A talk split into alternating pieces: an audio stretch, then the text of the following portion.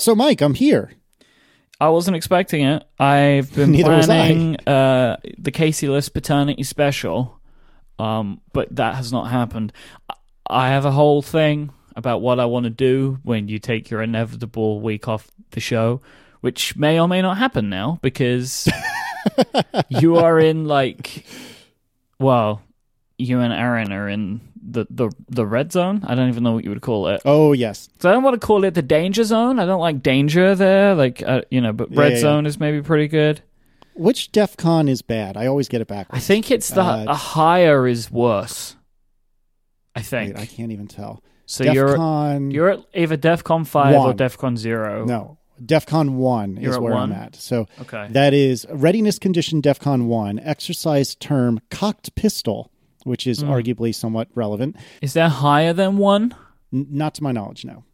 Well, then you're probably not at DefCon one. Then you're at DefCon two, right? DefCon Ah, that's one is like Okay. we're Yeah, yeah, going to the fair. hospital right now. Yeah, that's fair. You know? Okay, so we're at DEF CON 2, which is colored red, which makes sense.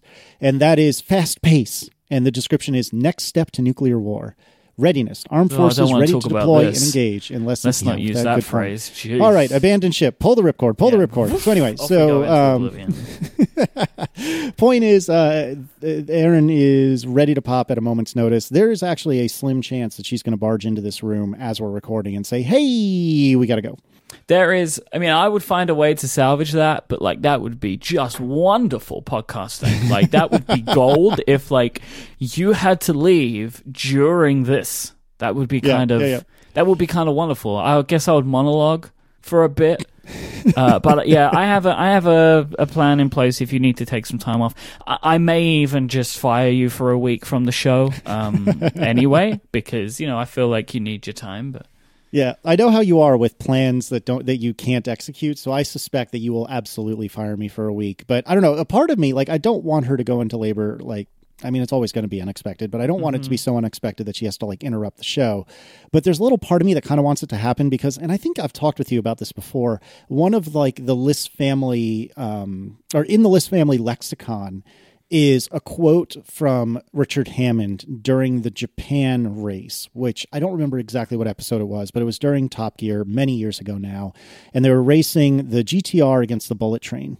And May and Hammond are in the Bullet Train, and they might have been in a bus actually at this that point. is a classic episode. Oh, so good. That is uh, to this day, it is either that or the Polar Special that I will show someone if they're like, "What is this Top Gear and why do I care?" And I say, "Sit down for an hour. You're going to watch this," and it will either be the Polar Special or the Japan Special. Well, anyways, what at one point they're talking on the phone in Japan in I think a bus.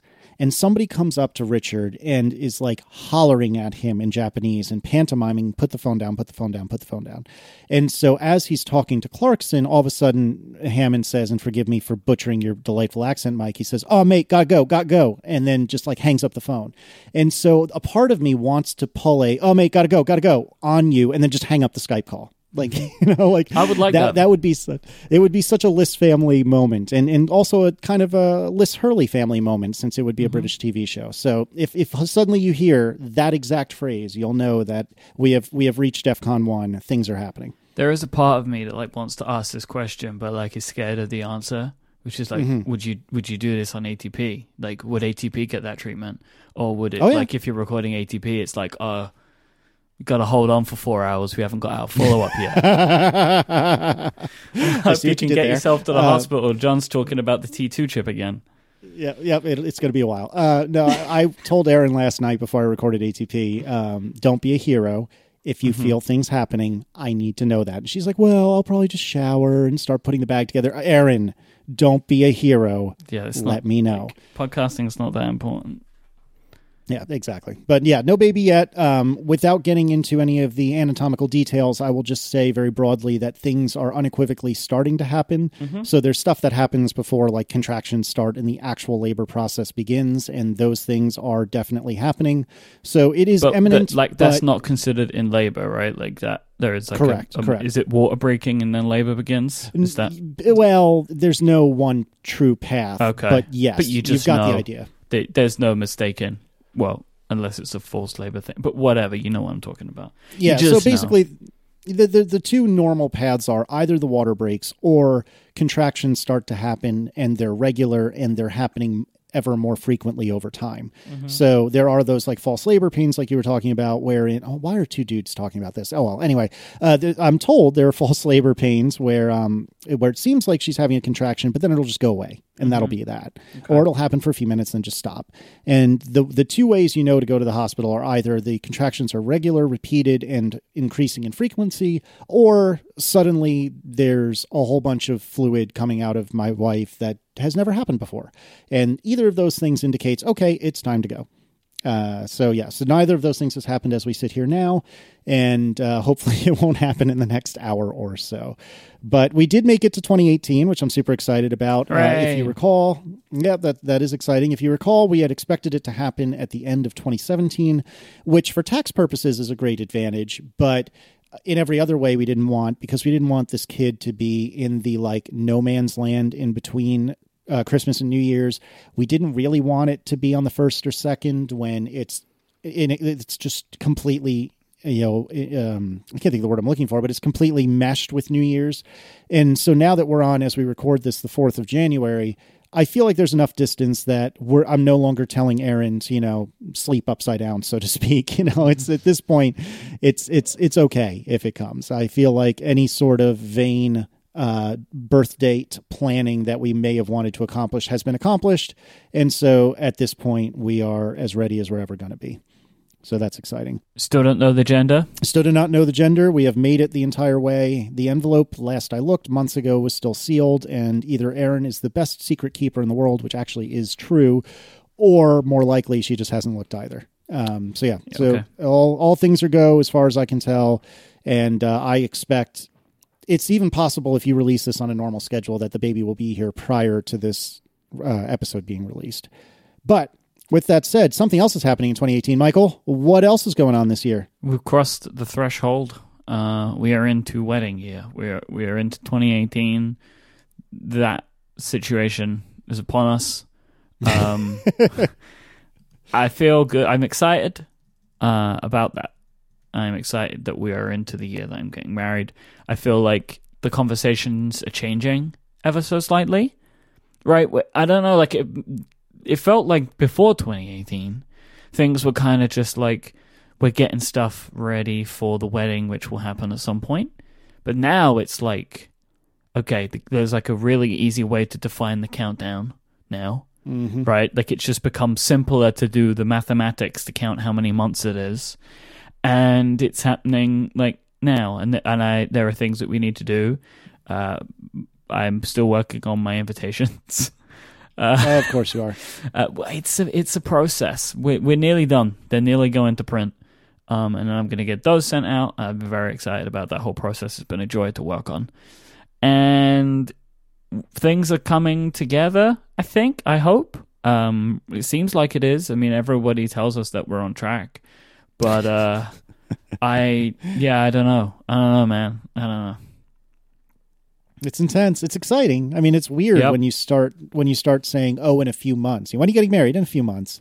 Yeah. Or this coming, you know, season name, this coming summer, or this coming fall, or what have you. Um, actually, strictly speaking, in the alternative timeline, didn't you get married four days ago? So congratulations. No, I was talking to Matt about this a couple of days ago, and he said that it was just never mentioned, but it was actually New Year's Eve 2018. So, as in this coming New Year's Eve. Yeah. I don't know if I I, see. buy his answer on that one, but apparently the timeline has changed. In in the way only Bonanza can let it change, Yeah. it has changed. yeah. So that's Fair all. enough. That's all been retconned, I think.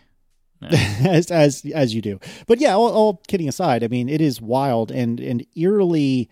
I don't know if scary is the right word, but and, and alarming is not the right word, but both scary and alarming that all of a sudden it's not oh sometime next year we're getting married. It's no we're getting married you know this coming spring or this coming summer or whatever the case may be, um, and that's kind of creepy in a good way, but kind of creepy. And, then And suddenly everything starts to become more. I'm turning 30 this month. That's crazy. Mm. So just on that, do? super quick, super quick on that. I have two two current thoughts, maybe two and a half. uh, may, listeners of this show may remember my existential crisis that I went through for my last birthday. Um, it seems like that the people that care about me in my life are doing and planning some things to try and make sure that doesn't happen again. Uh, I think that it's gonna be okay for for a couple of reasons.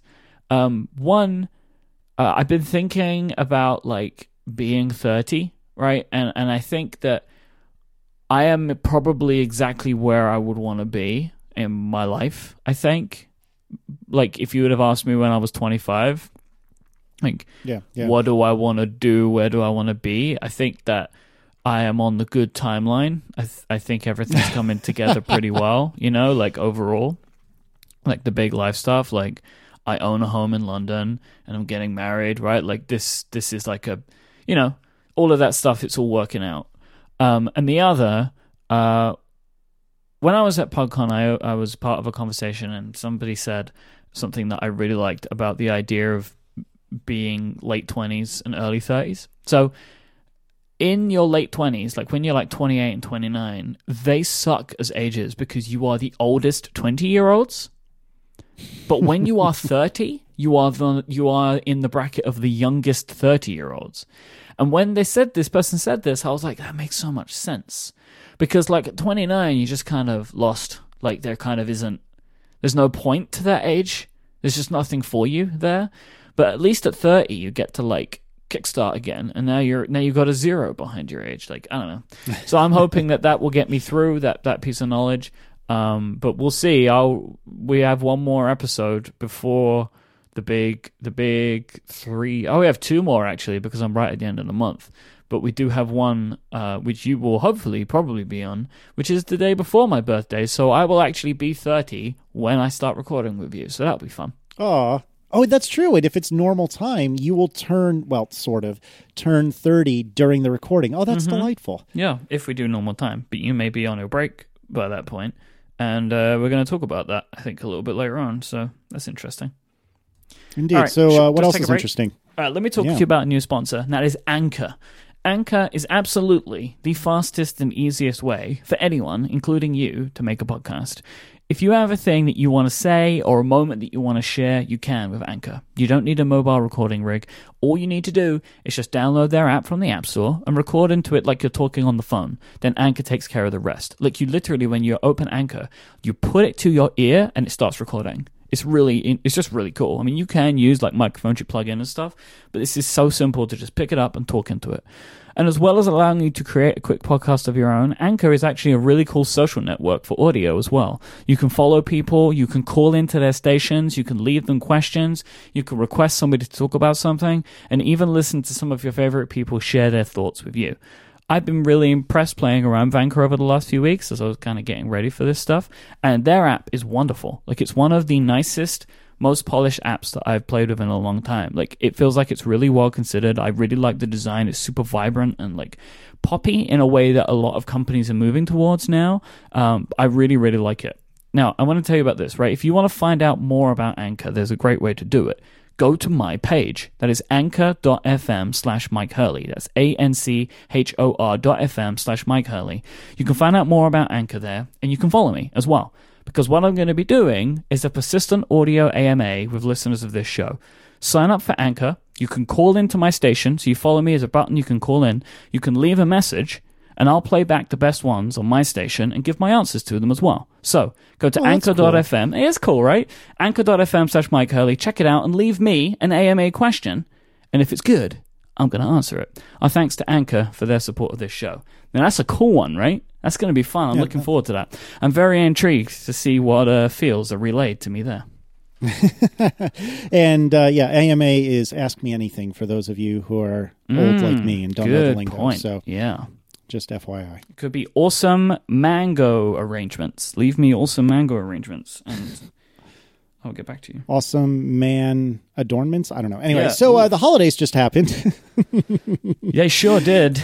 Um, And you were you were executing the Casey Liss approved uh, Mm-hmm. partner strategy, partner holiday strategy, which is you told your family, "Sorry guys, it's not your year. I'm outta It here." is Adina's year. Mm-hmm. Let's let's meet up either before or after the official holiday. I'm going to Romania." So how was that?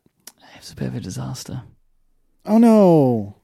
Uh, What happened? I got sick on Christmas Day. Oh, I haven't no. told you any of this, by the way. No, you haven't. No, I've been keeping it for now. I haven't mentioned it really anywhere. I got sick on Christmas Day uh, during dinner, basically, or maybe a little bit before, and then I stayed in bed for the rest of the trip. Three days. Oh no! Yep. It was That's uh, awful. Yeah. It was a bit of a situation. So I don't know what it was. Uh, I basically had super bad nausea for like four or five days. Don't know where it came from. Um, I don't know if it was like a bug or I ate something that didn't agree with me. Like I don't know what it was. Um, but about like lunchtime on Christmas Day, I started to not feel too great. Powered through to dinner. As soon as dinner was done, I went back to the hotel and I stayed there for, for like for three and a half days. Um, Adina was amazing. She kept bringing me things. I was like, tell- she's telling her to go. Like, there's no point in her being there. I was just laying in bed watching video YouTube videos of, of Tested. Have you ever have you ever heard of Tested?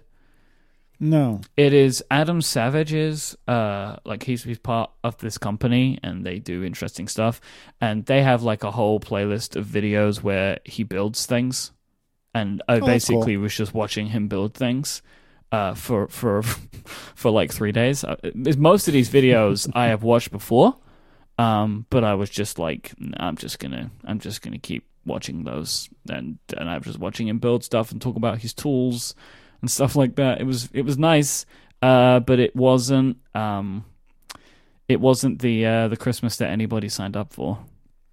That stinks. Well, it, you said it happened on Christmas Day. Mm-hmm.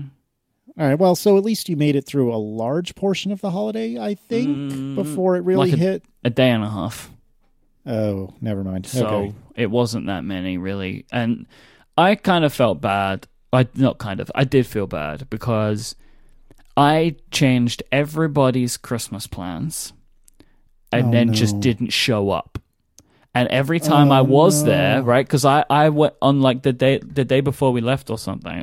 I went up to went to like to see everyone, and I've just felt so sick that I could barely talk. So like even when I was around, I wasn't very sociable. Uh, Mm-hmm. It wasn't the best start for Romanian Christmas. Um, nothing's going to stop me from going back. I'm going to keep going back. We're going to keep doing this until we can work out how I'm supposed to do this. Uh, but I, I mean, look, you know, Adina and everyone was super great. They're all super lovely. But I, I really do feel like I kind of just ruined an entire family's Christmas. That's that's how I feel, right? Because it's like, hey, come to a different city, and like, I mean, there were, as I said, there were benefits for everyone to be there, but it was like everybody changed their traditions uh, to like kind of help incorporate me, and then I just Mhm. Just wasn't there, and it, it was nobody's fault, but it's just I don't know, it just makes me feel a little bit bad, really. That's Well, I don't know if terrible. I'm so maybe sorry. somebody poisoned me, but like I don't think that was the case. Uh, if they're anything like Adina, if Adina's family's anything like Adina, and and it stands to reason they are, uh, I can't imagine they poisoned you. But that is terrible. Like what a crummy set of circumstances, and I Yeah. feel awful for all you guys. yeah, how was your Christmas?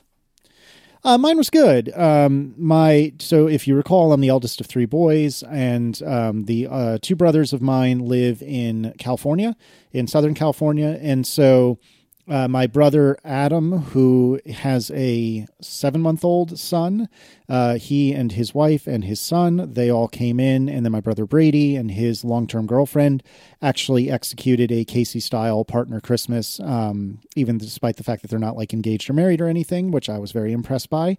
Um, and I love both the girls, women, I guess I should say. Actually, they're I talk about them like they're twelve because I think of my brothers as twelve to this day. But anyways, uh, it was my brothers and their their partners, and in one case their son, and we all descended upon my parents' house, which is about uh, a little under an hour west of where I live here in Virginia.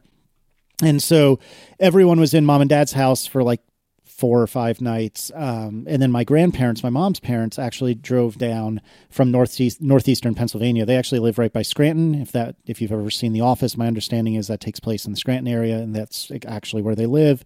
And so they came down from the Scranton area and also visited with us. So they stayed in a hotel a few miles down the road and it was great to see everyone. I get to see this family exceptionally rarely, which makes me super duper sad. And so it was super awesome to see everyone.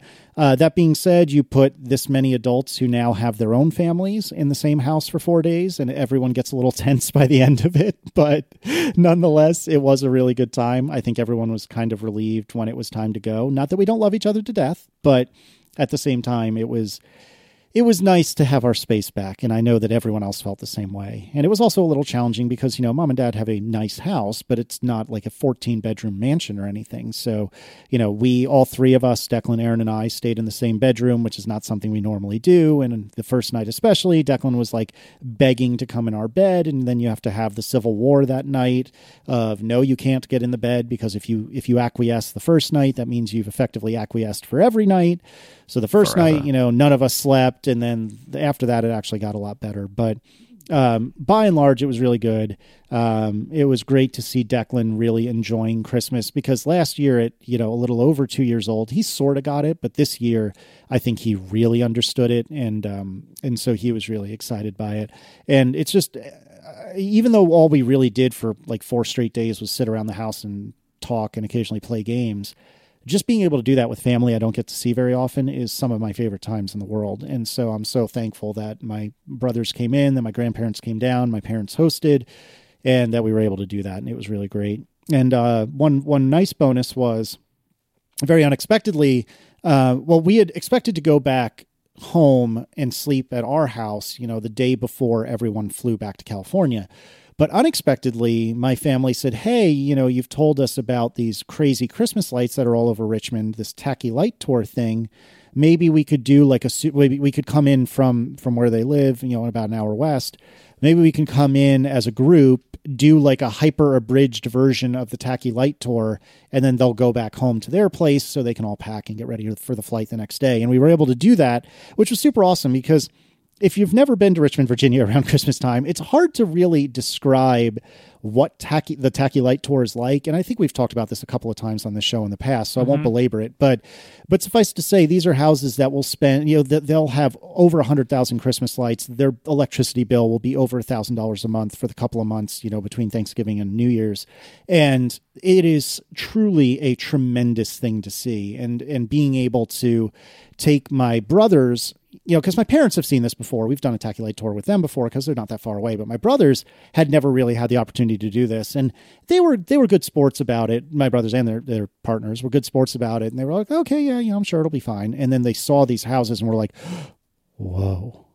Oh, okay. I get it. This was worth it, you know? and so it was nice that um it was nice that I felt kind of vindicated by that, you know. So all in all, really good time. New Year's was pretty mellow by design because we didn't know if Erin was going to pop. Obviously, she didn't, but it was just the two of us. We caught up on Agents of Shield uh, while Declan was asleep until the ball dropped. Uh, we watched the ball drop, then rolled over and passed out because we were exhausted. And that's what happens when you're well, when I'm at least 35 years old and have a toddler and one on the way. But how was your New Year's? Before that, Actually, I have a question for you. Me and Dina sure. were talking about this a couple of days ago, and I wondered mm-hmm. what the situation was for you. Um, mm-hmm. How do you in, how do you integrate and mix Hanukkah and Christmas? So there isn't really much of a mix, and that's in some part because it's not often that Hanukkah and Christmas overlap. It does happen for sure, okay. but it's, but it's around often. the same time. I mean, like I'm a little oh, ignorant absolutely. here. Mm-hmm. I don't sure. know a ton about Judaism.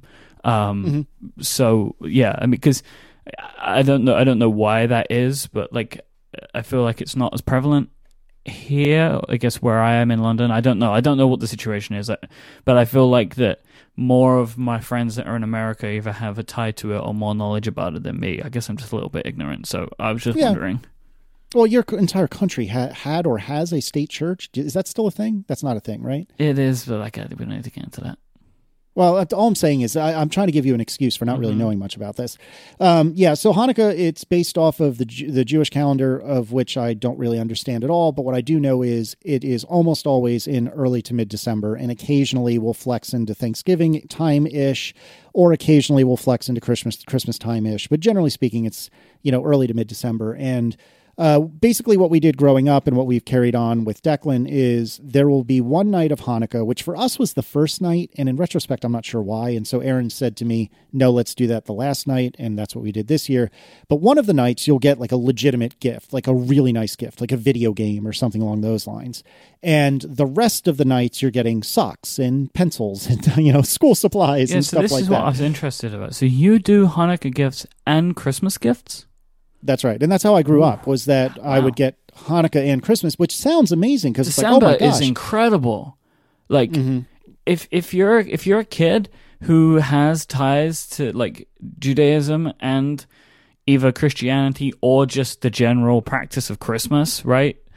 That is like a that is a great situation to be in. Well, yes, but remember that it's one really, really good gift and then a bunch of garbage. Yeah, but it's still gifts like every day. Sure. And then you take like a week break maybe and then you get a bunch more. yeah, then that's Pretty basically sweet. what it was for Declan. Yeah, so Declan Pretty would get like a hot, a single Hot Wheels car for one night, or Mm-hmm. he would get like I don't know something that we bought at a Dollar Tree, you know, which is a store where everything either costs a dollar or maybe at most like five bucks, like everything in the store, you know. So he got like something that literally cost us a dollar, and then the final night we got him. Um, it's hard to describe, but it's basically like a toddler or a kid's aged book where it has a little stylus and you can get well it's not a book it's like a like a device right? And so you open this device up you can plug in books and then it has a little stylus and as he pushes the stylus down on different pictures in the book it'll talk to you about what it's doing. And so you can play little games and you know like where's the panda? And he has to put the stylus down on the panda and what shape is green? I've and or what, what color like is green? you know what i mean? Yeah yeah, Yeah. so that Yeah. that was his big gift for Hanukkah, and then for Christmas, amongst his gifts, you know, Santa brought him a couple of new books for that device. Does that make sense? So you know, maybe he had like an animals book. Oh, for yeah, yeah, and, yeah, and then yeah, and then we got him like a shapes book and and I don't know whatever the case may be. So. In any case, uh, yeah. So his last night, and that's what we'll do going forward. His last night was the big gift, uh, but it did not overlap this particular year. Um, for families that don't celebrate Christmas but celebrate Hanukkah, are the gift situation different? Like, do you get better gifts for the whole time? It's eight days, right? Yeah, yeah, it's eight. It's eight crazy nights, as Adam Sandler Mhm. said, and uh, you know, I don't know what, how that works. Um, I never really asked Dad how he grew up, and I'm not terribly close with anyone that's well, that I can think of, anyways. That is, I, mean, I know plenty of people that are 100 percent Jewish, including some co-hosts on this network, but I, I don't, I don't know of anyone that I've ever talked to about like the gift scenario. Like I've never talked to Steve or Lex about what their gift giving strategy is. You know what I mean? So um, I'm not sure how that works, to be honest with you. Okay. Thank you for the basic education that I that I did need and kind of wanted. So thank you. My that. pleasure. All right, let me take a break and we'll talk about New Year's. Uh, Yes. You know, what I was thinking about this show today. Like, I love the people that listen to this show because they are literally just people that care about our lives. Yeah. Right? Like, yeah, that's Why super- else are you listening? cool. Like, and I- and I just want to say, like, you know, we've moved into another year for again a reason that I don't fully understand. The audience for this show is growing, so thank you so much for listening to this show because it means a lot to me and Casey. Because really, we're very close friends who get to have a phone call and catch up on a bi-weekly basis, and you just get to hear that. So we love you and thank you for choosing to spend your time with us whenever you do so. Yep. No, it's funny trying to describe this show because, you know, I'll say, oh, I have, you know, this show where I talk about, you know, nerdy Apple stuff and this other show. And, well, it's supposed to be about like feelings and how they relate to your devices, but that kind of isn't, hasn't been the thing for like two years now. And so it's, I don't know. It's kind of like a human interest show about me and my friend, which sounds really self-involved, but that's kind of what it's turned into. It and the fact that. any and the fact that any of you listen to it is super flattering. And and and I would like to echo what Myke said. And and I'm deeply thankful for every single one of you beautiful nerds to steal the line from Roman Mars. Um, I'm super thankful for it, and I am glad that you continue to let us relay our feels in your direction, and that you uh, relay your feels in our direction. I met Roman Mars. He's a nice guy. Today's show is brought to you by Linode. With Linode, you'll have access to a suite of powerful hosting options with prices starting at just $5 a month. And you'll be up and running with your own virtual server in the Linode cloud in under a minute. It takes no time at all. Linode offer industry-leading performance with native SSD storage, a 40 gigabit network, and Intel E5 processors. Now they have 10 data centers that are spread all across the globe, meaning that they can serve your customers even quicker than ever before. They have an API that allows you to easily automate tasks or develop custom applications in the cloud, and everything is manageable via the command line. All of Linode's pricing tiers feature hourly billing with a monthly cap on all plans and add-on services like backups and NodeBalancers. Linode has a fantastic set of pricing options available. Their plans start uh, with one gigabyte of RAM for only five dollars a month, and they offer high memory plans starting with 16 gigabytes of RAM, which is some serious stuff.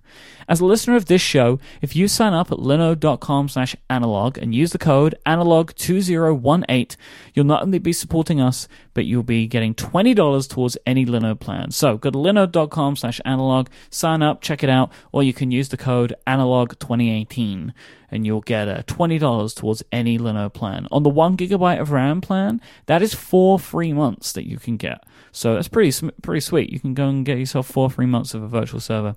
And with a seven day money back guarantee, there's nothing to lose. So once again, linode.com slash analog to learn more, sign up and take advantage of that $20 credit.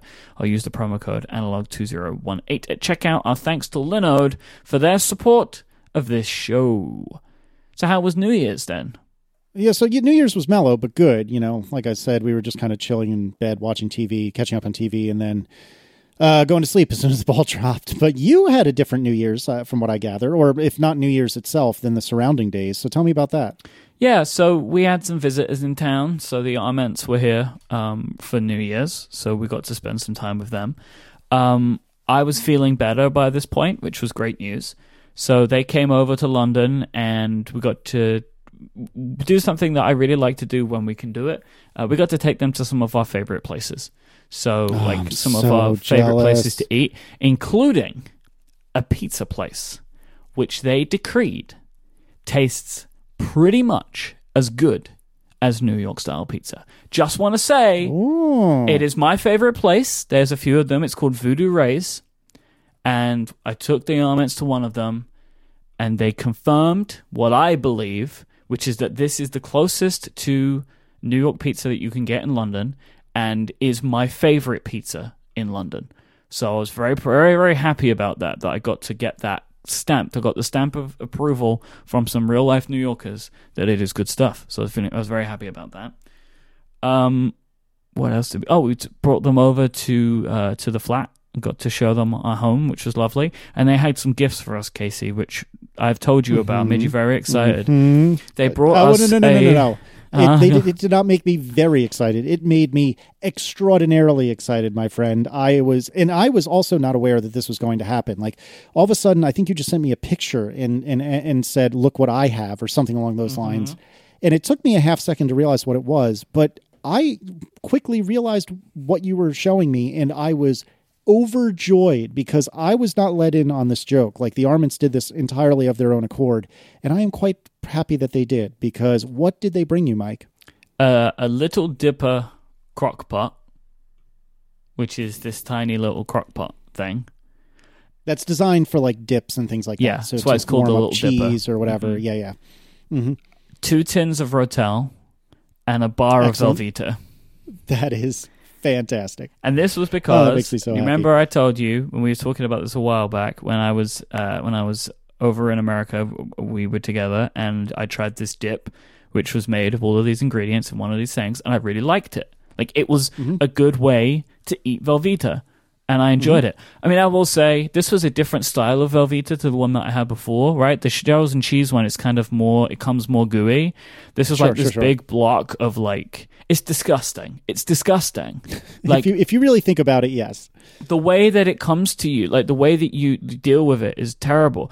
Any food, right, which is like, oh, you can store it in a cupboard forever, but as soon as you open it, put it in the fridge and consume it within two months. Like anything in that kind of situation, when it's t- telling you it's cheese, that's not, you know, it's not, it's not on the up and up. But if you want a dipping cheese, if you want to have some chips, some crisps, and you want to dip them in the in a cheese, Velveeta is the is the best because it's made for that, right? Like it's made to be made to just turn into this goop, and it was great, and we loved it.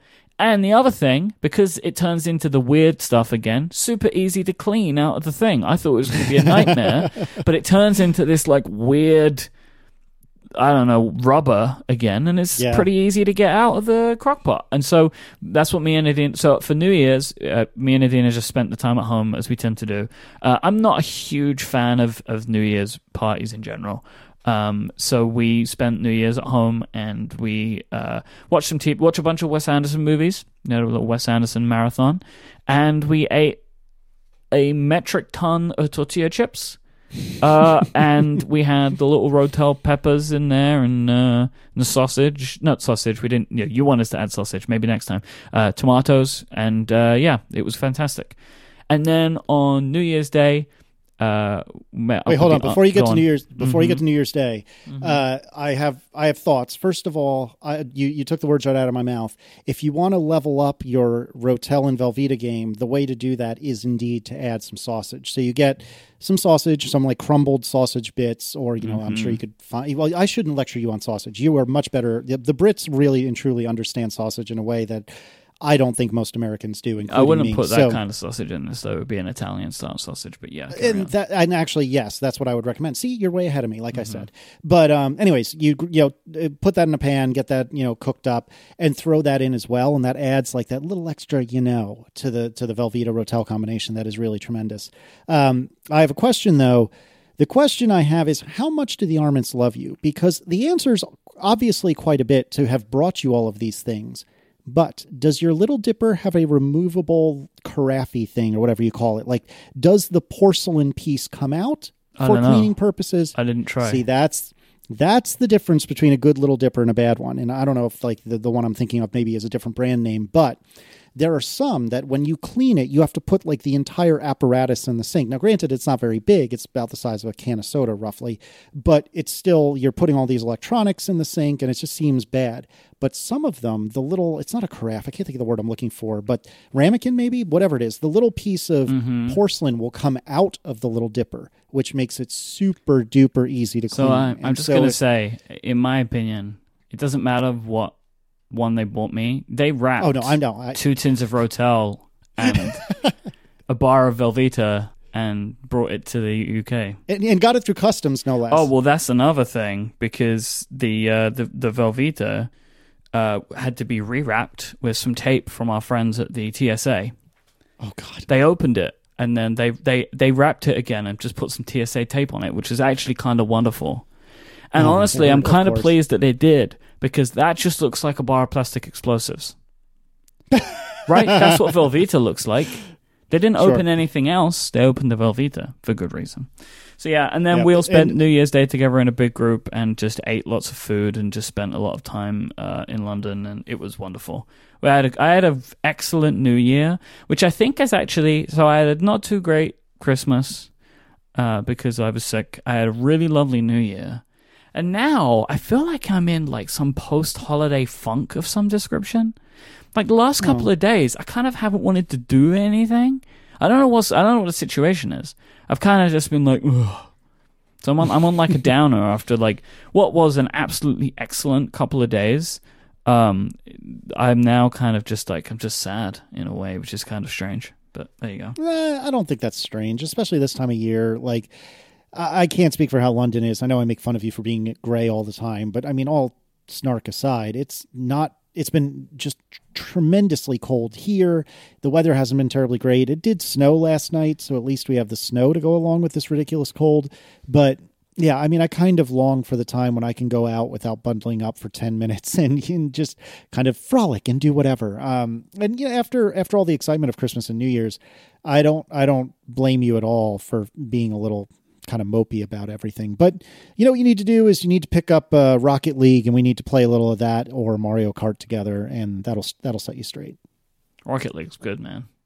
I, th- Yeah, I should have recommended that one to you. It's a good game. It shouldn't be good. Like, why is this game fun? It's cars playing soccer. That's the dumbest thing I've ever heard. Rocket But, League oh is man, a is it fun? phenomenon. It's huge. Oh, it's, it's huge it's super hit. fun. And I'm terrible at it, but can still I'm I'm terrible at it, but can still enjoy it, which is really exciting. So I have a question for you. I've been thinking about something. Mhm. So you are, uh, as we spoke about, you're going on like a sabbatical of some description. Uh, for how many Yeah. weeks is it? Uh, it's kind of whatever I want. Um, basically, I had planned on taking January and February off back when I thought that the kid was going to arrive in late December. So I figure it'll be roughly two months. You know, some of that will be paternity leave, which means it'll be paid. Um, and that was actually an advantage of of of Sprague coming in 2018 was that uh, because of a change in company policy, instead of getting two weeks of paternity leave, I get three weeks. And if that sounds barbaric, and I made this joke on ATP last night, if that sounds barbaric to you, welcome to America, because the fact that I get any paternity leave at all is stunning, and, and getting three weeks is unheard of. So I did kind of win the lottery in that regard. Uh, but the reason we wanted you know he or she to stay inside was just because we wanted them to be away from Christmas and New Year's. Anyway, the point is, uh, I'll take my three weeks of paternity leave, and I figure I'll take probably another four to six weeks on top of that. So all told, roughly eight weeks, roughly two months of leave, all when it's all said and done, or thereabouts. Hmm, sounds like you've broken the agreement and fractured the timeline again. Uh oh, how so? Well, you just you, you just said I spoke about Oh, with ATP. ATP Yeah, yeah, yeah. night. So you've broken the agreement and therefore Well, fractured I the didn't timeline bring it up. I didn't bring it up. Blame No, but Mr. that's Arment. that's not how this works. That's not how this works. there is a the, we signed the agreement. If you don't remember signing it, that's not my problem. I see. I see. Okay. We don't talk about Intel processors on this show, Mhm. right? We can. Would you like to? No, absolutely not. I would not want to do that. So here's my question for you. Sure. I have wondered if you have fully considered the long term ramifications of your extended time off, if thinking about the siren song of fun employment. It's funny you bring this up because in this fractured Oh, timeline, you've done it. what are you doing? yeah, well, so look, okay, it's- we it's recorded. Fault, uh, okay? This is all different than the usual. We have recorded it after ATP, but before I could hear it. So, sorry. Yeah, yeah, um, it's it's it's a group effort. So last night, uh, Marco surprised me and staged a bit of an in- intervention, which I truly did not expect. And in retrospect, I should have expected it, but I did not expect it. And he basically said to me, and and I hope I'm doing it justice in how he was paraphrasing or in, in my paraphrasing it, but basically he said, "Hey, look, you're going to have two months when you don't have the obligations of your jobby job. Now is the perfect and per, and perhaps only opportunity you have in order to try to make something happen for yourself and be able to leave your jobby job, you know, in, in order to go independent. And as John quickly pointed out before I got the chance to, well, Marco, it's not quite like that. What's happening is I'm trying to keep the family afloat, you know, not financially. I mean, just literally, well, not literally, but I'm just trying to keep everyone alive, you know, keep Declan from hating this new baby that's taking all of our attention, keep the baby breathing, et cetera, et cetera. So it's not like I'm just sitting here twiddling my thumbs for two months, although that would be lovely. Um, but that doesn't mean Marco's wrong either. No, you will have extra time that you wouldn't have. Like, I know you're going Mm-hmm. to be doing a lot of stuff and you're going to be taking care of things, but there will be time in there that wouldn't have existed if you were at your job for eight hours a day. Like, that's got to be true, surely.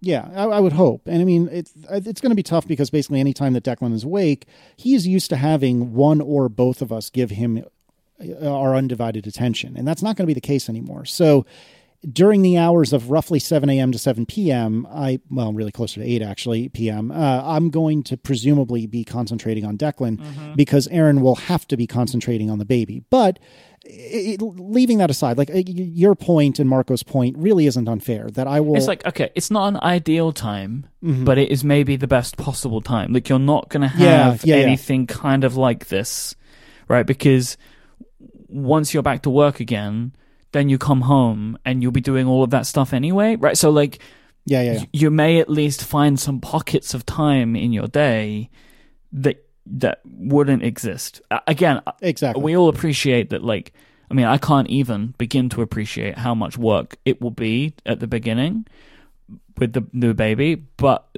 i do believe in theory there could be some extra pockets yeah. of time for you So with that with that in mind, let's just take it as as writ for the rest of the conversation. That I'll have some spare time. Um, what Marco was saying was, "Hey, listen, you know, now's your chance to start like a iOS consulting business or something along those lines." And I and I think that that's kind of what you're bringing up as well. Is that this is an opportunity for me to perhaps explore alternative mechanisms of getting money uh, into the house, and it's tough because, and I'm trying not to just completely rehash all of what ATP said, but it, it's tough because I don't really feel like I want to leave my job unless I know I have like at least a couple of months of time spoken for. So, what I mean by that is, I've actually, even before yesterday's conversation on ATP, I had started to approach some of my friends that are independent iOS developers and say to them, hey, you can't probably afford to carry a second full time developer. You know, let's pick on underscore, for example. Hey, underscore, I know you can't afford me, and I don't mean that in a like snooty, obnoxious way. And it's just a running an independent business is hard, right? And so he's not like, you know, bathing in money Scrooge McDuck style. So I know you can't afford underscore an entire second developer's salary. But do you think you could shave off like maybe five hours a week or 10 hours a week? And if I go to Marco, let's say, and I say, hey, Marco, I know you can't afford an entire second developer's salary, but do you think you could shave off like five hours a week or 10 hours a week? Well, if enough of my friends or even friends of friends can give me little bits of time, you know, five hours here, 10 hours there, five hours another place, I can add up to 40 hours. And 40 isn't necessarily the, like the be all end all number, but that's what Americans consider to be full time. And so, you know, if I can get myself near to 40, then it stands to reason that I'll be okay. You know what I mean? I so like really, really hope that you have something set up that when people hear this, they can tell you. Because like all of our listeners and all of your listeners are hearing this, and they may be like, "Oh, I know someone," or "I need someone." I, I desperately hope, Casey, that you have some mechanism in place for contact by the time these episodes broadcast. yeah, I Please think it's my email. It's my email, and so God, God rest my poor soul. I think that you should like, you know, seriously think about having a little link over on at caseyliss.com which says like, hey, you know, like a, genuinely like if you haven't thought of this, you need to think of this because there might be people that are like, oh, I got an idea, but there's, there's no way to get in touch with you. So you should maybe have like a big contact button uh, sitting right there. I hope very heavily Yeah. marked out, and that should be on the top of your list of things to do in the next Yeah, 24 sure. hours, provided that no baby comes. we'll see. But yeah, I mean, and so he was basically saying, look, you know, no matter how you slice it, this is your chance. This is the time to do it. And maybe like I'm not I'm not actively leave looking I'm not even really passively looking to leave my job, but what he's saying, and I think what you're implicitly saying, if I gave you a chance to talk, is, mm-hmm. is the same, which is this is the moment in which it makes a lot of sense potentially for it to be to happen. In a lot of ways, it makes Well- no sense because I'm, you know, it's it's a mo- it's the most stressful time of my life bringing a new child in. I think we're coming at this from different places, and Marco. Mm-hmm. It's like, but like the same idea, but different places. I think this is going to be the most painful period of time for you to return. hmm That that's what I I think less about like having the time and more about the going back to work. My concern for you is what that looks like in mid March when you're going back into the office. That Yeah. that's what I consider to be the big problem here. Is less of like what it feels like the day to day on the time off, but what it feels like the day to day when you go back. That's Yeah. that's your risk area. So, you know, that's why like being able to try and think about this, even think about this and get a plan in place during this period of time, not necessarily start doing things. But like if this is the thing that you want to do, clearly it is because you've already started asking people, right? Like I think at this Well, point, I think at this Marco point Marco did, but yeah. no, no. You said like you spoke to underscore. You said that. Now hmm you're only doing that if you want to do this. right? Like you're not doing this as like, oh, I had like a fun idea. I'm perfectly happy with my current working situation, but maybe I'll just start asking people if they need any part. No, you have. You, this is somewhere in your brain. This is like a done deal, right? I'm not saying that you've believed that, but there is a part of your brain that is like, this is what we're gonna do. So that is my concern. Is like if you are feeling that, then it is very likely that this is a thing that you will only feel more of as time goes on, especially as the circumstances change. So, my feeling is that you at least need to come out of this period of time with some kind of plan that you can work to if this is something that you seriously want to do. Because look, you may be like, heck no, could I work in this house every day? Right? Like that that might be how you come out of it on the other end. Who knows? but like Sure. I, I think that it is very important that you at least know what you are feeling by the time that this period of time is over and that you have something in your mind written down, spoken through, which is like, this is what I need to do. This is how I can do it. That's all I hope for. And I don't know if you've realized this or put these pieces together. Do you find it funny that me and Marco are both coming at you in like some kind of pincer movement right now? Do you think that this is a funny situation considering we've just spent a bunch of time together? Ah, yeah, I didn't Right. put that together, but Do you yeah, see what's okay, going on enough. right now? Like this wasn't planned that I that I didn't know you guys were talking about this last night, but I do know that we've been talking about you. So everyone cares about you and wants you to be happy. And you are in a, a good situation where you could maybe make this happen for yourself, where most people aren't when they're in the, you know, you have a very successful and stable side business, which isn't even the one that you're trying to start.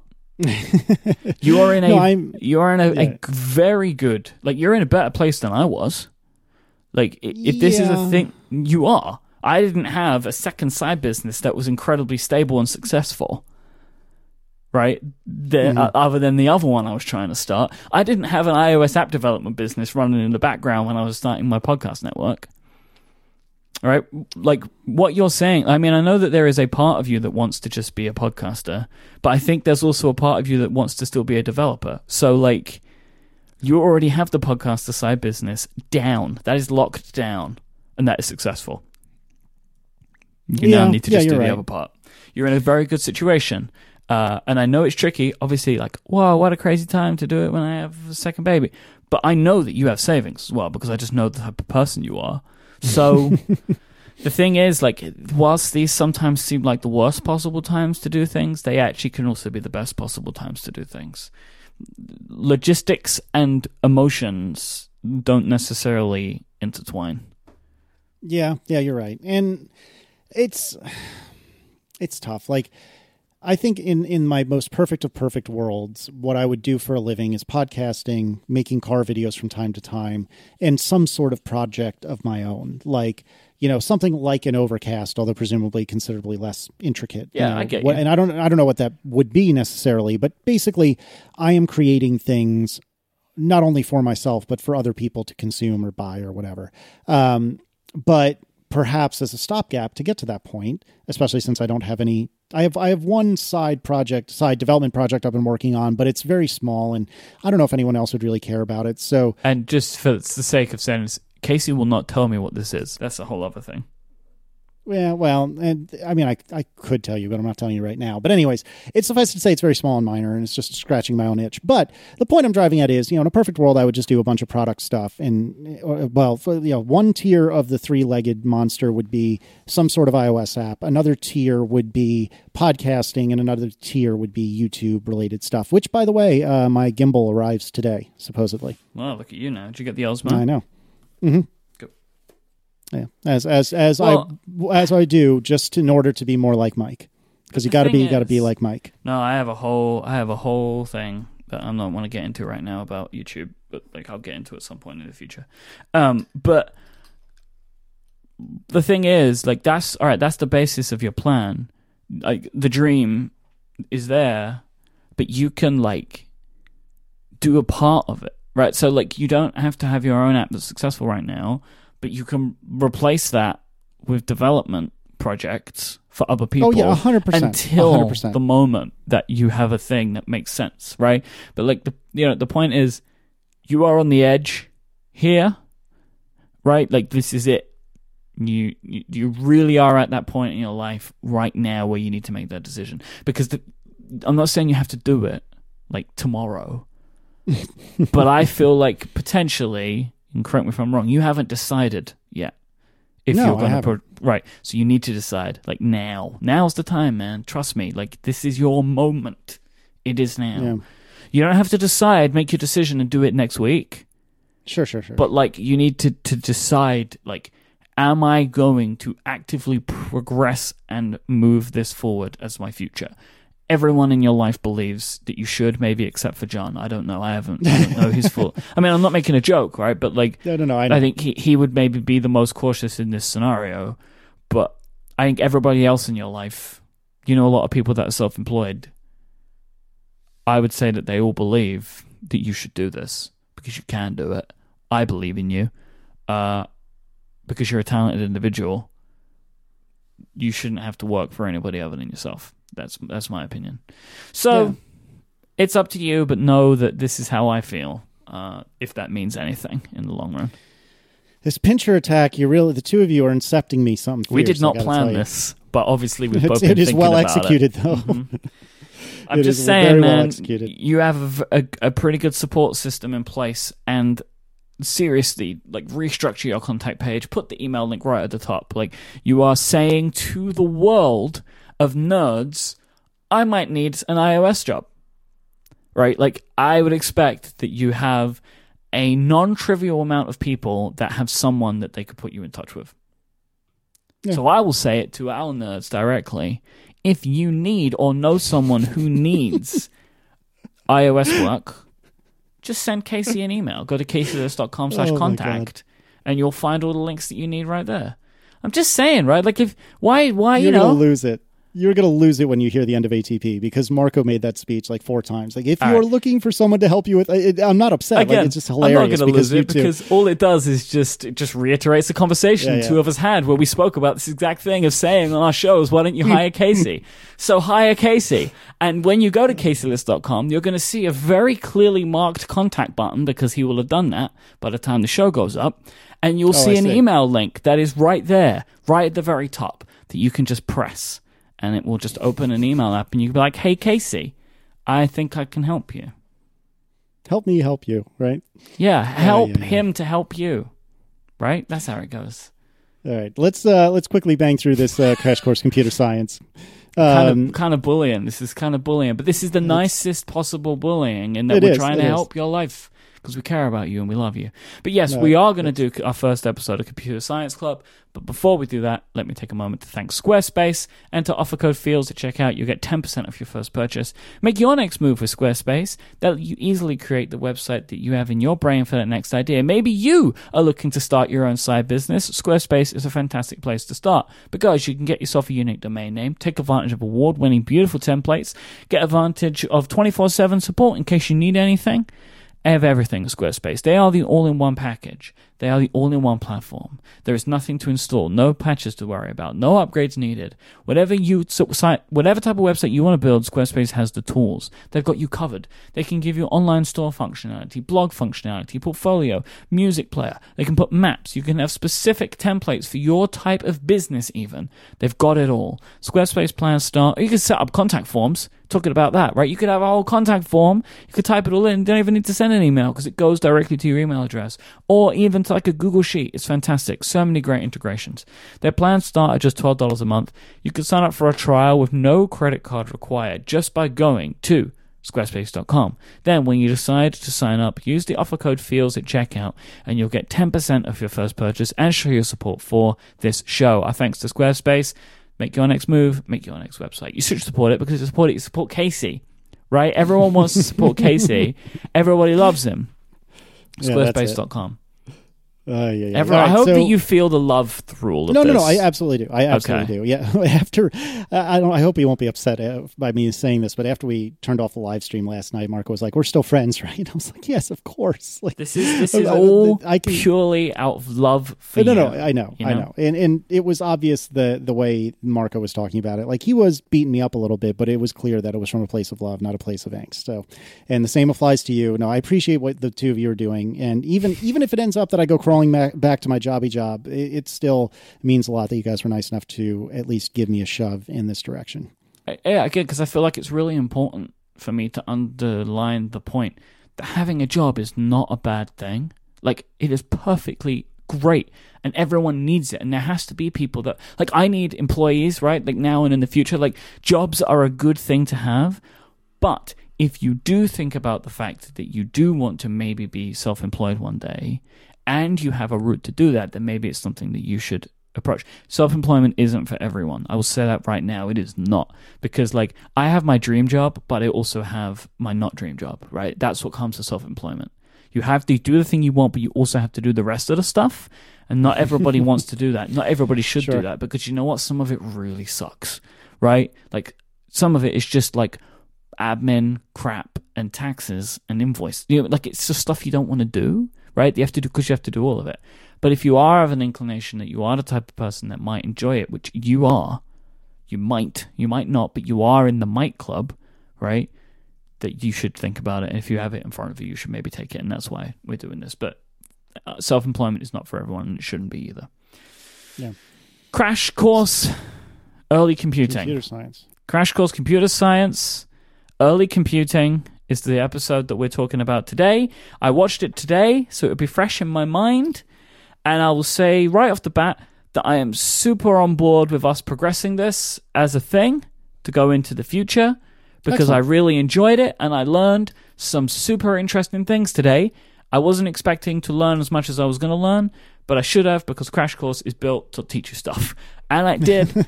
um, what I thought we could do as a structure for these Mhm. Is I tell you the things I learned today That sounds good. I Right? like that. because that's what this is all about. This is really to teach Myke about computers at a more base level, uh, and that's what I'm getting out of this. They even you know, so like okay, the host Carrie Anne is amazing, and she's British, so it helps me because I hear a British accent. Which every time I've ever learned something in my life, i.e., school, it was taught to me by a British person, by and large. There are a lot of Australian teachers uh, in my school, but mostly British accents. So that feels normal to me. Feels like I'm back at school again. And they, there's a couple of things that they said that I really liked. Uh, she said that we're not going to teach you how to program. It's not what this is. It is about the basics of computing. is to teach you about all of the layers of abstraction of computers, which is a really beautiful term because that's all computers are, right? Like it's just layers upon layers of things that help make a thing work. And she was even saying that like certain types of people that do things with computers don't understand the three layers of abstraction below them. Like that's not what this is about. That's not what computing's about, right? And but it's all this this course is meant to help better help me to better contextualize computers and how they work in our lives. And I like that. It's like understanding how and why we use computers for certain things and what they do and what they're meant to do and why they were built that way. That is useful. There is no harm in learning that. Yeah, Is that I, fair? I, I yeah, it, it is hundred percent fair. And I don't remember how I stumbled upon this particular series. I wish I'd remembered, but I started watching it, and it was qu- quickly apparent to me that at least in the beginning, I only made it like ten episodes in before I ran out of time. I, I happened to have a like mellow day when I watched a few of these. I don't know, maybe the rest of the family was napping, whatever. But the point is, I made through like the first ten, and I loved it. And at, within the first 10 or so, I felt like, well, I've seen, or I, I, I've learned in the past pretty much everything that they talked about. But it was a super approachable way to either learn it for the first time or kind of refresh my memory because I haven't thought about a lot of this stuff since college. And so I love that it is super, super, super approachable. And what's really great about it, since I've seen the first few, and I'm not really going to spoil it in, in necessarily, but suffice to say, they're right that the first one is the best possible place to start. But but you could jump in at episode 20 and you'd be fine. And I was hopeful and I and I am really enthusiastic that sounds like you are willing to do this entire course, if you will. And because if you are willing, you, the listener, you, Myke Hurley, you, anyone, if if you're willing to go from episode one on, it, it will what what'll end up happening, I suspect, is you'll just learn these new things. But then by like episode five or ten, I'll say to you, hey, you know how we were talking about, you know, link, linked lists? Well, if you think about it, and if you peel back a layer, that's really just a bunch of pointers. And if you peel back a layer, that's just a bunch of memory. If you peel back a layer, that's just a bunch of gates. If you peel back a layer, that's just a bunch of transistors. If you peel back a layer, you know what I mean? And so, Yep. it, it, and, and it, it's just like you said, it's just abstraction on abstraction on abstraction on abstraction. And that's what makes computers so cool. And to, to use me as an example, my day to day is programming in Swift, which means I need to know how Swift works and I need to know the mechanisms by which I affect things on on Uh, an iOS device. But I don't need to know about well, generally speaking, I don't need to know about like frame buffers. I don't need to know about what registers are working in the CPU at what time. I don't need to know about individual instructions in the CPU. That's all way abstracted from me. I don't have to think about that. And and that's what's super cool. And so if you again the royal you is willing to walk this path from the bottom and we're going to learn in either the next episode or the one following like what is a transistor even and how does that work? And one of the early episodes is what is an and gate? Which sounds really unapproachable, but Carrie Anne does a tremendous job of making it approachable. And if you're, again, Royal You, if you're willing to stick with it and kind of slog through the first couple because they're not going to seem terribly relevant, all of a sudden they're going to say, hey, you put a bunch of this stuff together and suddenly you have RAM. And you look and you're like, wait, what? That's all RAM is? That the 32 gigs of RAM that's in these fancy pants iMac Pros is just a 11 gazillion you know of these units and that's what's so just amazing about this. And i think myke for you specifically since you're so into this stuff but don't really have the the computer science education that some of us have i think you especially will really really enjoy this. And i'm overjoyed that you were this enthusiastic about the first episode because i had a feeling that maybe you'd say okay that was interesting but can we just skip forward to the stuff i care about? You know can we just skip forward to I don't know, basic programming languages or something along those lines. And it sounds like you're willing to walk this walk. Yeah, I mean, I don't know how many we're going to do per show or whatever. Like, I don't think Sure, we're sure, going to sure. do one for one. We might end up doing two sometimes. Like, I'll work that out, like, based upon the length of the episodes and stuff. Like, it, it might be a little bit higgledy piggledy for a bit. Um, just work. I mean, because like one is has been quite a lot, but we're also doing setup. So I think like I will do two for the next episode most likely, and we'll see how that goes.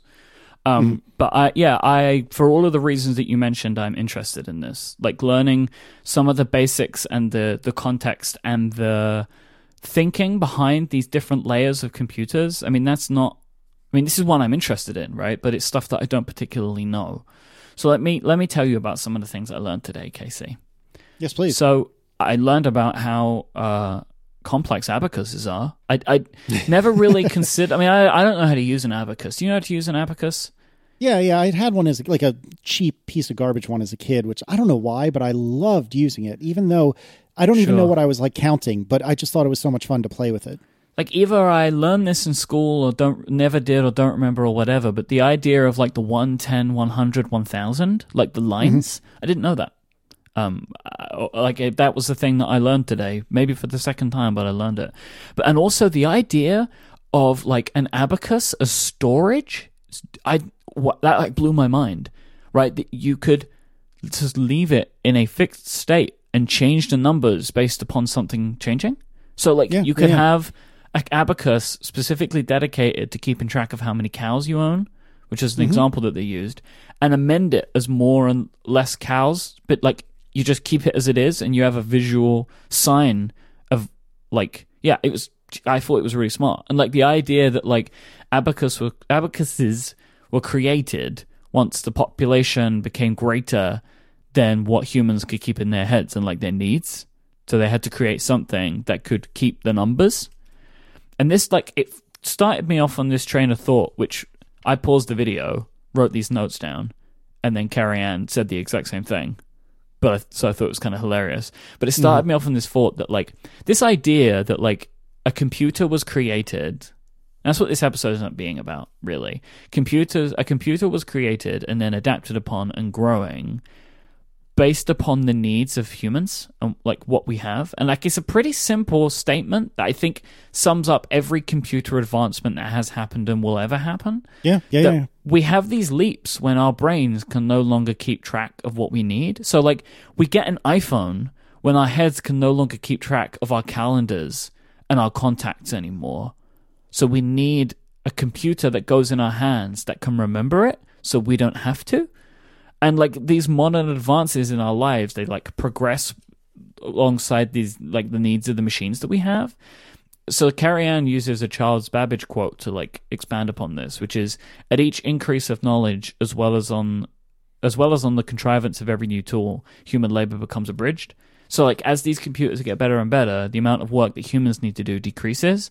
But I like looking at it from the other side that as our work starts to strain us, we need better computers, and that's kind of how computers grow and have grown and continue to and will always. Right? Like our computers are getting faster and more capable like an iMac Pro based upon the needs that we have as humans. So like our needs are pushing against what the computers can give us, so more powerful computers are made.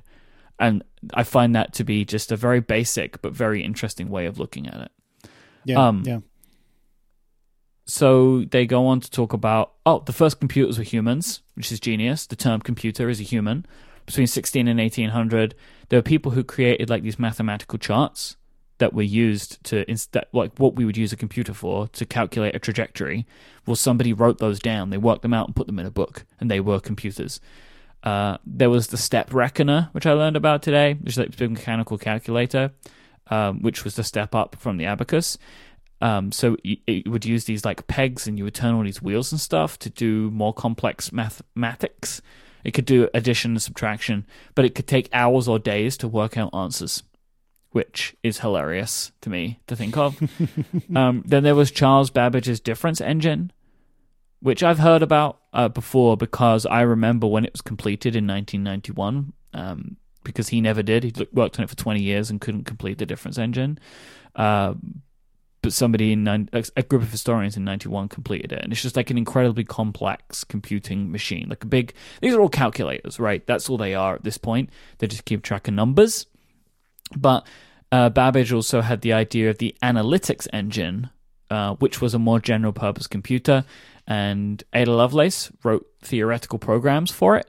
And it is said that the ideas that babbage put forward for the, analytic, the analytical engine inspired what we have today as computers, and it's why Babbage is considered the father of computing, because the the ideas that he put forward at that point kind of informed everything that we have. Am I following along the right lines? I am also, by Yeah. the way, your job here is to correct me if I get something wrong. I just want you to know that that that is Yeah, your yeah. job.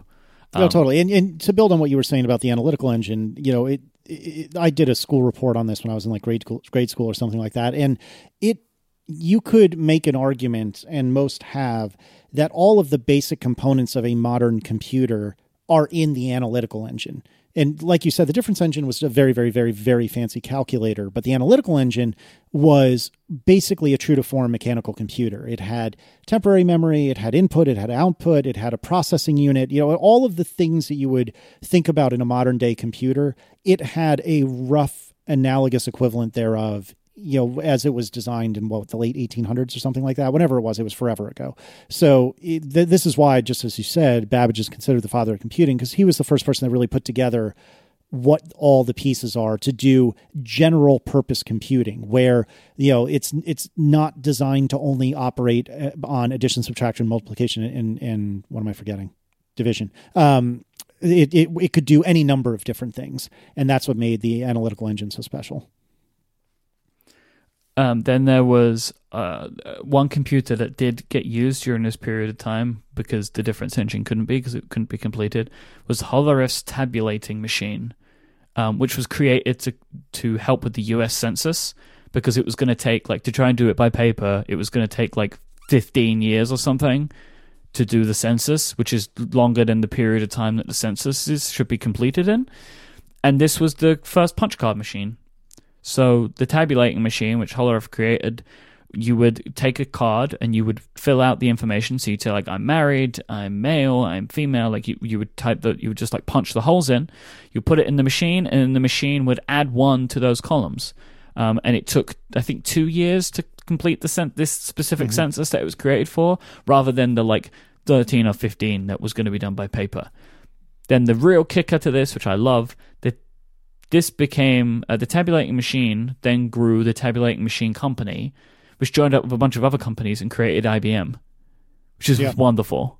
And that's particularly poignant for me because my dad worked for IBM for my entire childhood. Like he retired from IBM, what, three or four years ago. And although he was not at IBM when I was born, he was at IBM when I was like two or something like that. So basically, my entire first, you know, 20 years of my life were all, all but entirely attributable to IBM, right? Because the dad was the only breadwinner in the family and he worked for IBM for like 25 or 30 years. And so it's particularly, you know, and I- I'll use the word emotional for me to see IBM mentioned so early because you know IBM will always have a special place in my heart, despite Yeah. not wanting to use any of those computers ever again. The ThinkPad, though, man, that's what it's all ah, about. ThinkPad's so good. But yeah, that's I really enjoyed it. I learned some interesting things today about abacuses and early computers and like the tabulating machine and Babbage. That was some cool stuff. Yeah, and I think the important thing, and I kind of alluded to this earlier, the important thing to stress is I don't remember if it's the next episode, the one after that, but there there gets to a couple of places where it gets a little bit intense, and I don't want you or or, or our listeners to get too um, di- like disappointed or distracted by it. If you don't understand the every intricacy of everything that Carrie Anne says, that's okay. It's fine. The only the idea is to just understand the broad strokes of what she's talking about. So when she starts talking about and versus XOR versus OR and things like that, if you don't really understand the specifics about why these are different and why that matters, that's okay.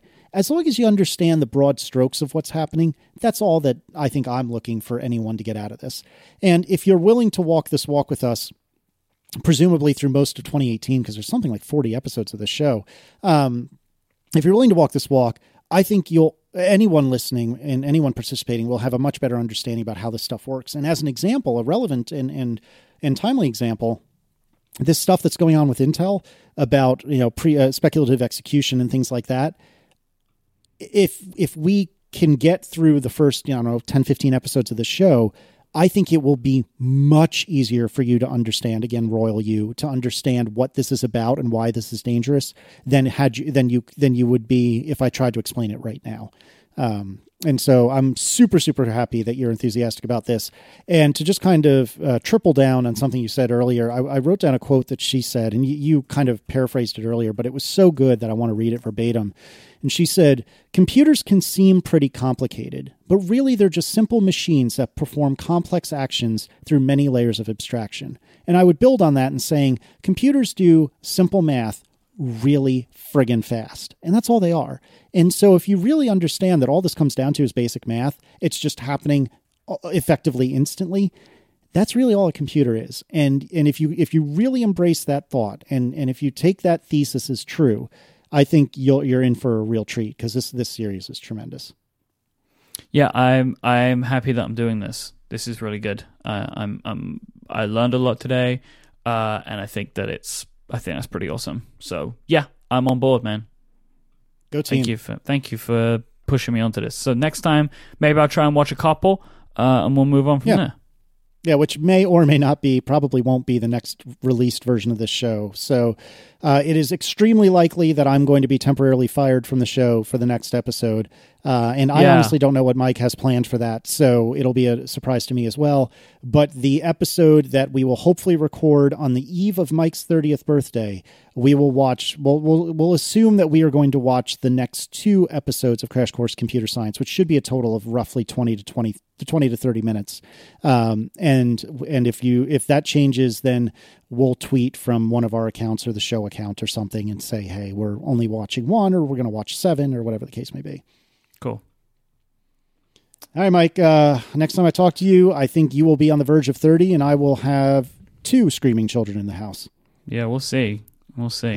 Uh, good luck. Yeah, thank you.